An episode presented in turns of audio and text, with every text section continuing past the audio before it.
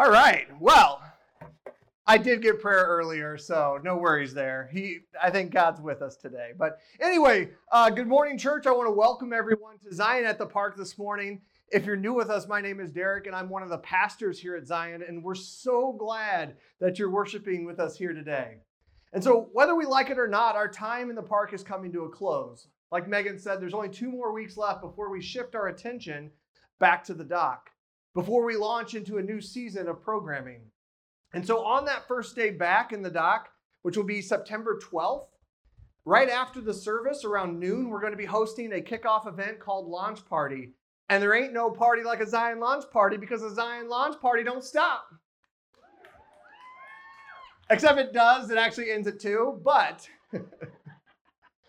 you guys probably didn't realize I had rap skills like in my overall versatility, but uh, you just saw it on display there. So, but at this event, there'll be food, there'll be outdoor activities, and uh, a lot of church fellowship. So we invite you guys to come with us to celebrate the summer and to get prepared for the new season, a new season of programming, activities, uh, small groups, whatever it might be. It's to launch into that new season. And so we invite you all to be a part of that and to join us. And so I hope to see you all there. So now that we're back from that quick commercial break, uh, it's actually, it's, it really is going to be a little bit sad to leave the park. It's such a cool experiencing, uh, such a cool experience worshiping God outside and being right here in our Clear Lake community. I hope you've all been enjoying it as much as I have. To me, it really allows the Holy Spirit more ways to work and flow through this church and this community as a whole. During the park, especially, it would be hard to say that this is specifically for our Zion family because the park opens the door to all different denominations and levels of faith. It's just awesome to kind of be a part of it. But it also is a lot of work. Moving an entire church outside to a park each and every week is a lot. And by the end of it, I know the staff can be pretty physically tired, but hopefully we're all filled spiritually. So as the season comes to a close, I want us to take the next few weeks to look back on the past year.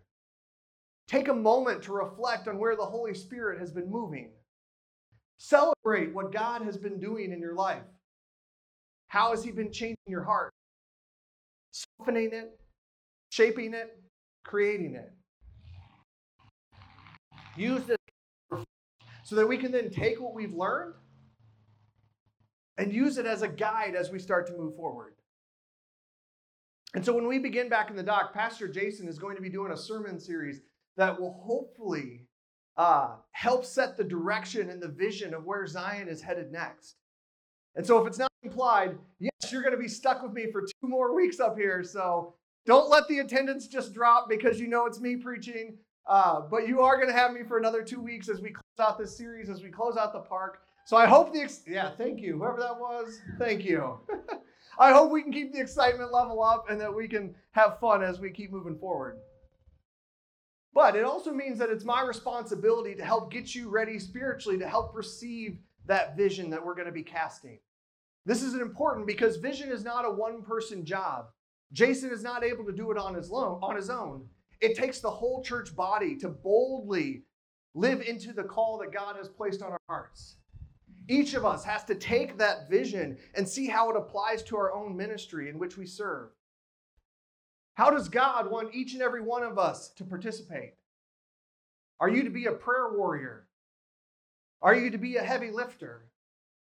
Maybe you're the person who offers helpful and kind words of wisdom. Maybe your heart is for children or youth. Are you someone who would uh, want to walk beside people who are hurting or mourning or sick? Maybe your mission field is right Whatever it may be, we all need to be ready for what God has next. So that's what I want to begin today is by doing a little of that reflecting. Over the past eight months, Zion Church has gone on a journey.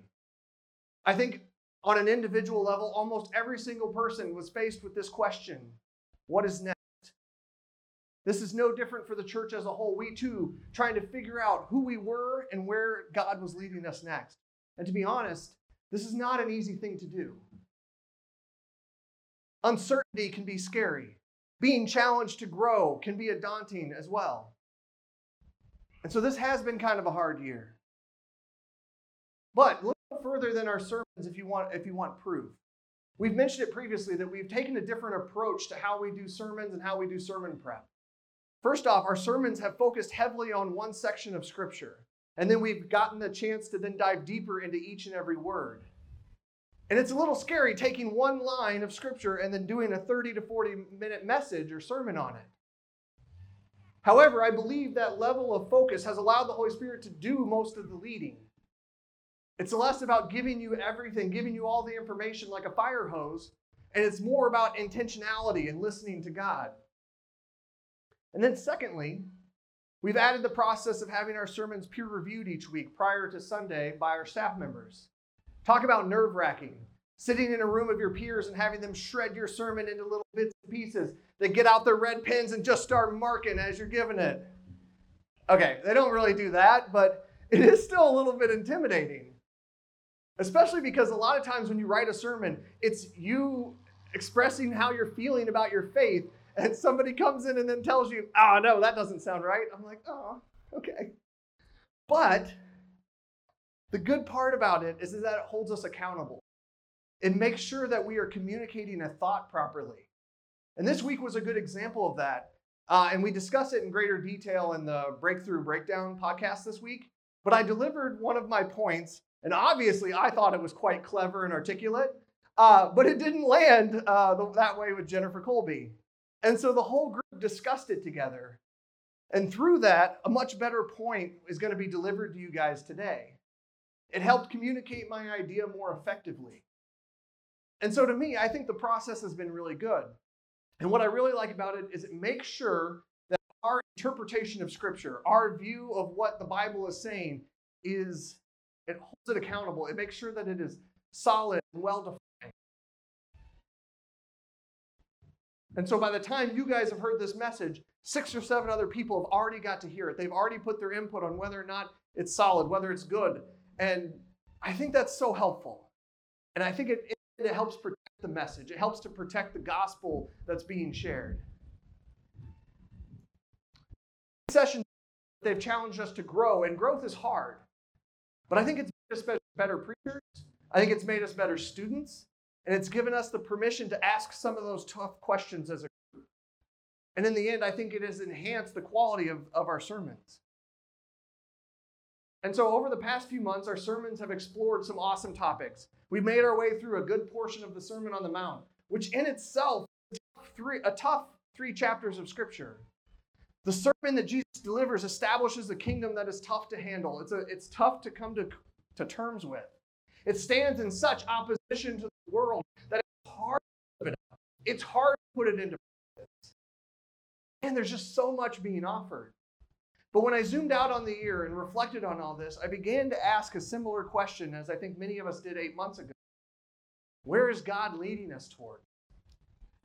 And even though this is a tough question on a large scale, I think God made it very clear in this message what He wanted me to do.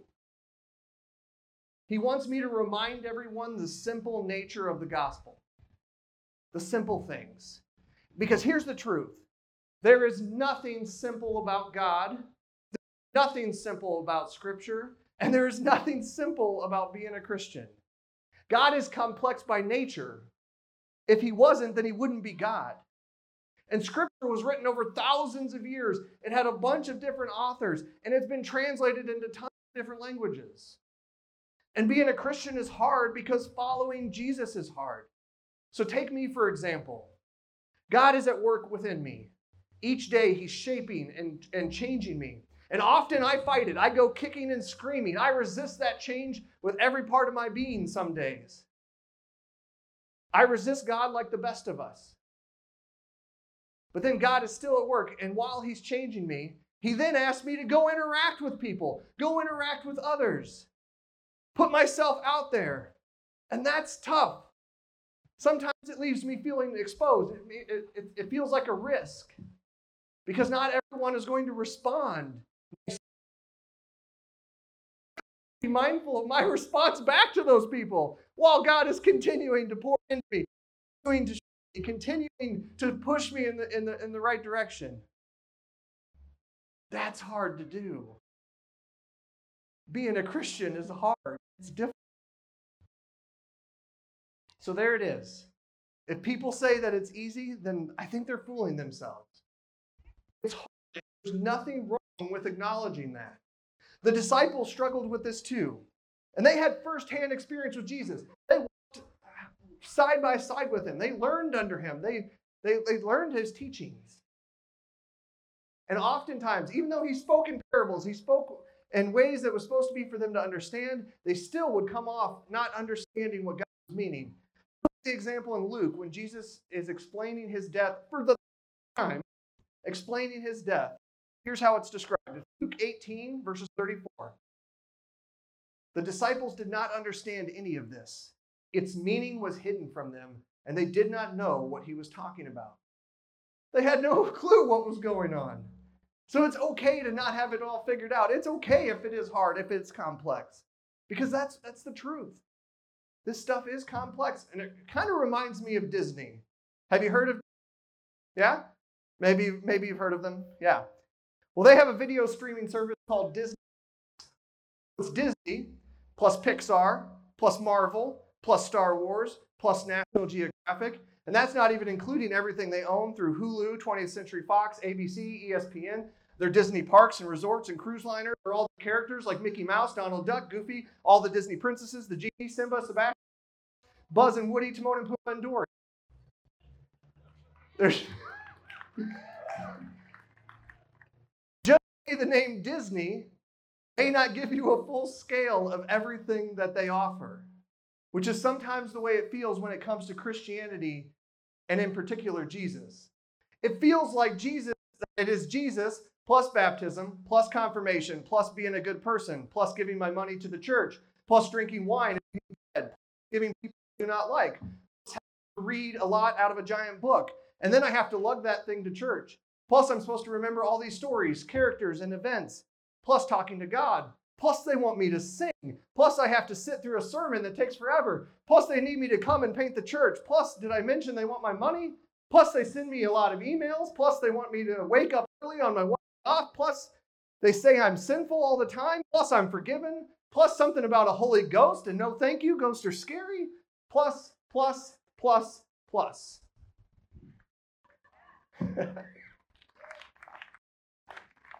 and that's just the beginning of the list.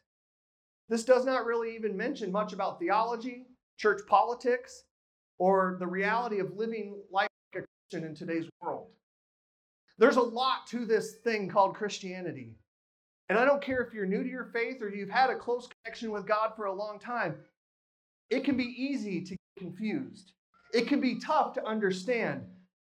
And that's why there's this little Christian phrase that really sticks out to me Jesus plus nothing.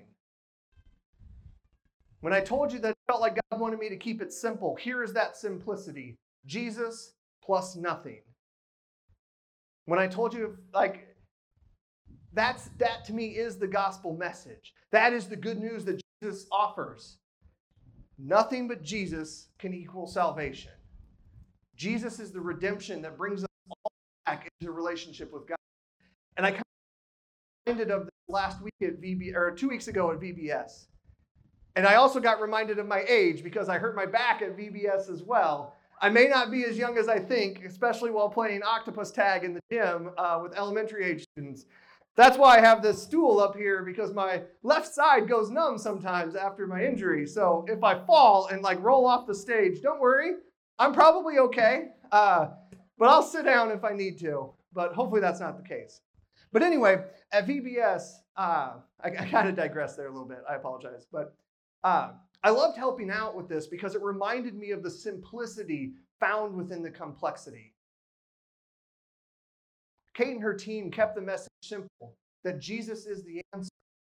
Now, not from any of the stories, but it was done in a way that was relatable, that was easy to understand.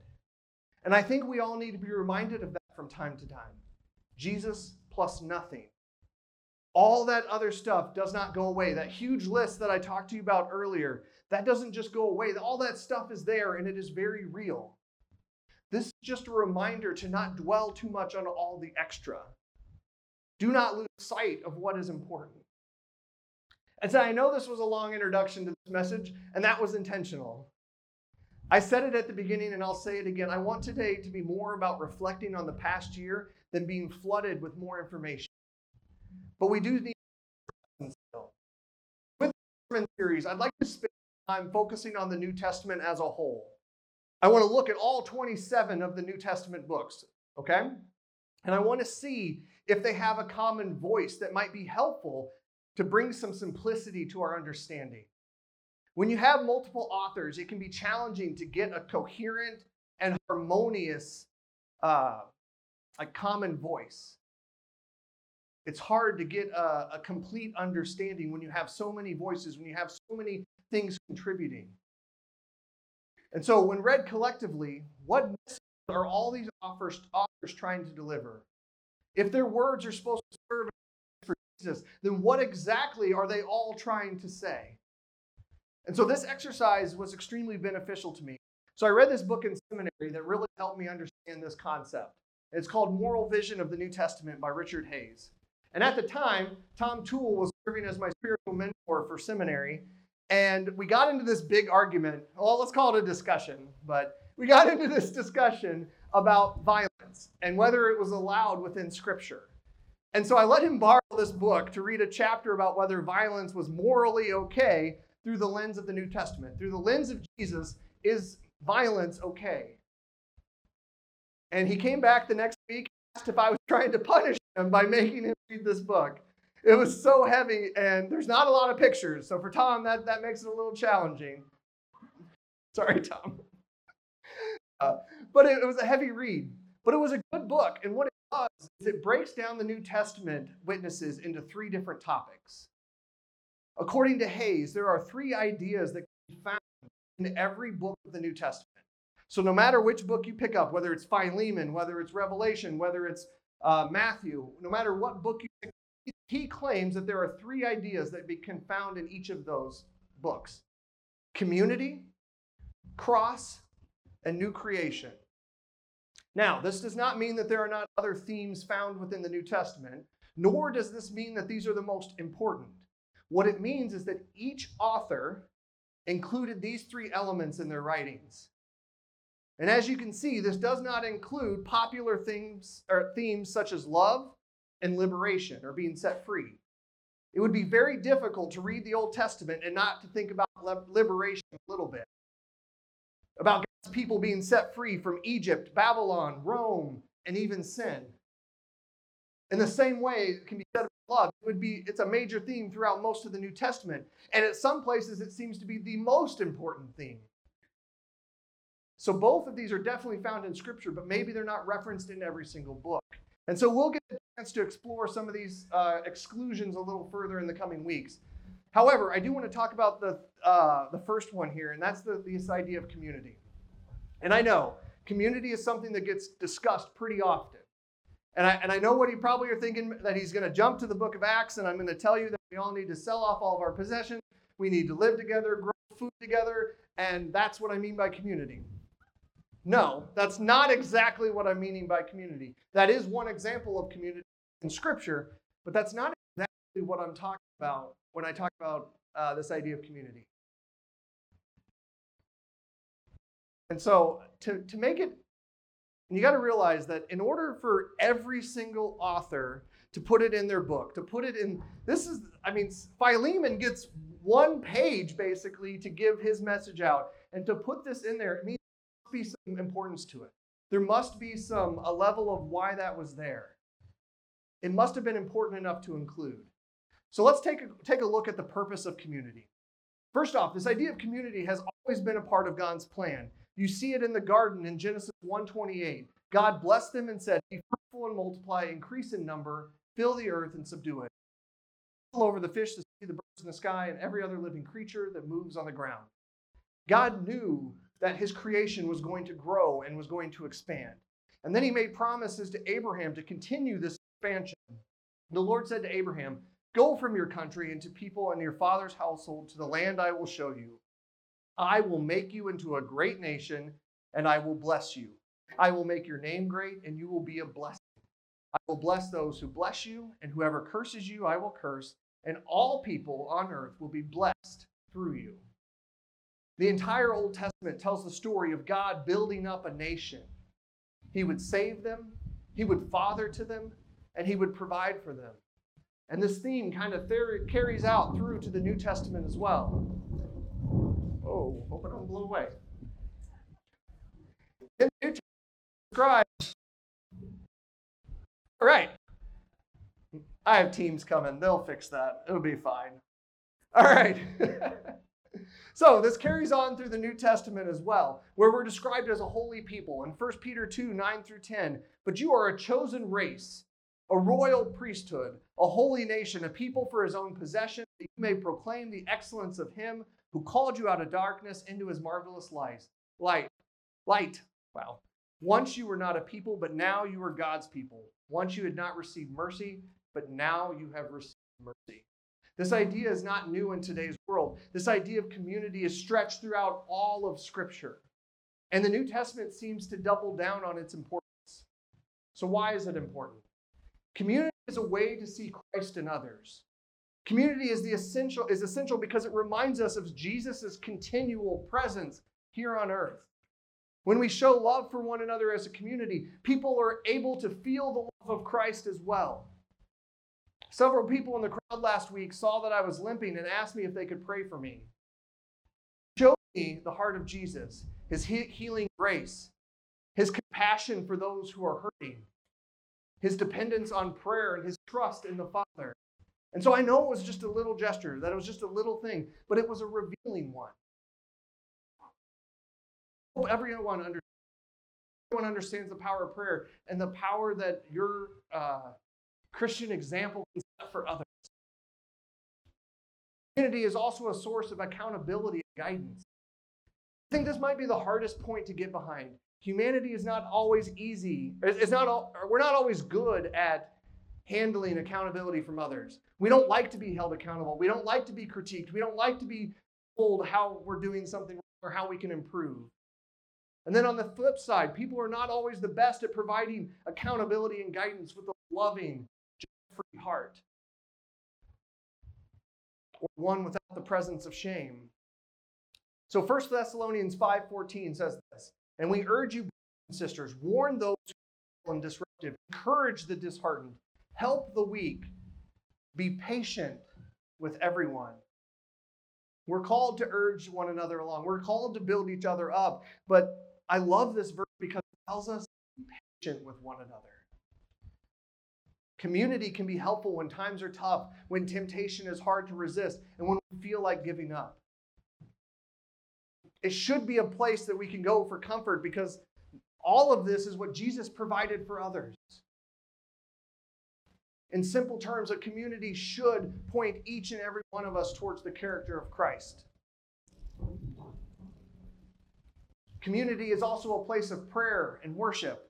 And I find this one to be extremely important uh, the youth program is a perfect example of this one. Do you know how many times I've received text uh, right before an upcoming youth event that reads something like this? Who's all going to be there? Like I'm supposed to know. I don't know who's going to show up. But we all value relationship. We all like to avoid that awkwardness of having to do something by yourself. And I think community can provide a good example of how to pray and how to worship. I've had some amazing prayer time just by myself. For the past three years, I've taken a, a two day silent retreat where I just go off by myself with God and just sit with Him.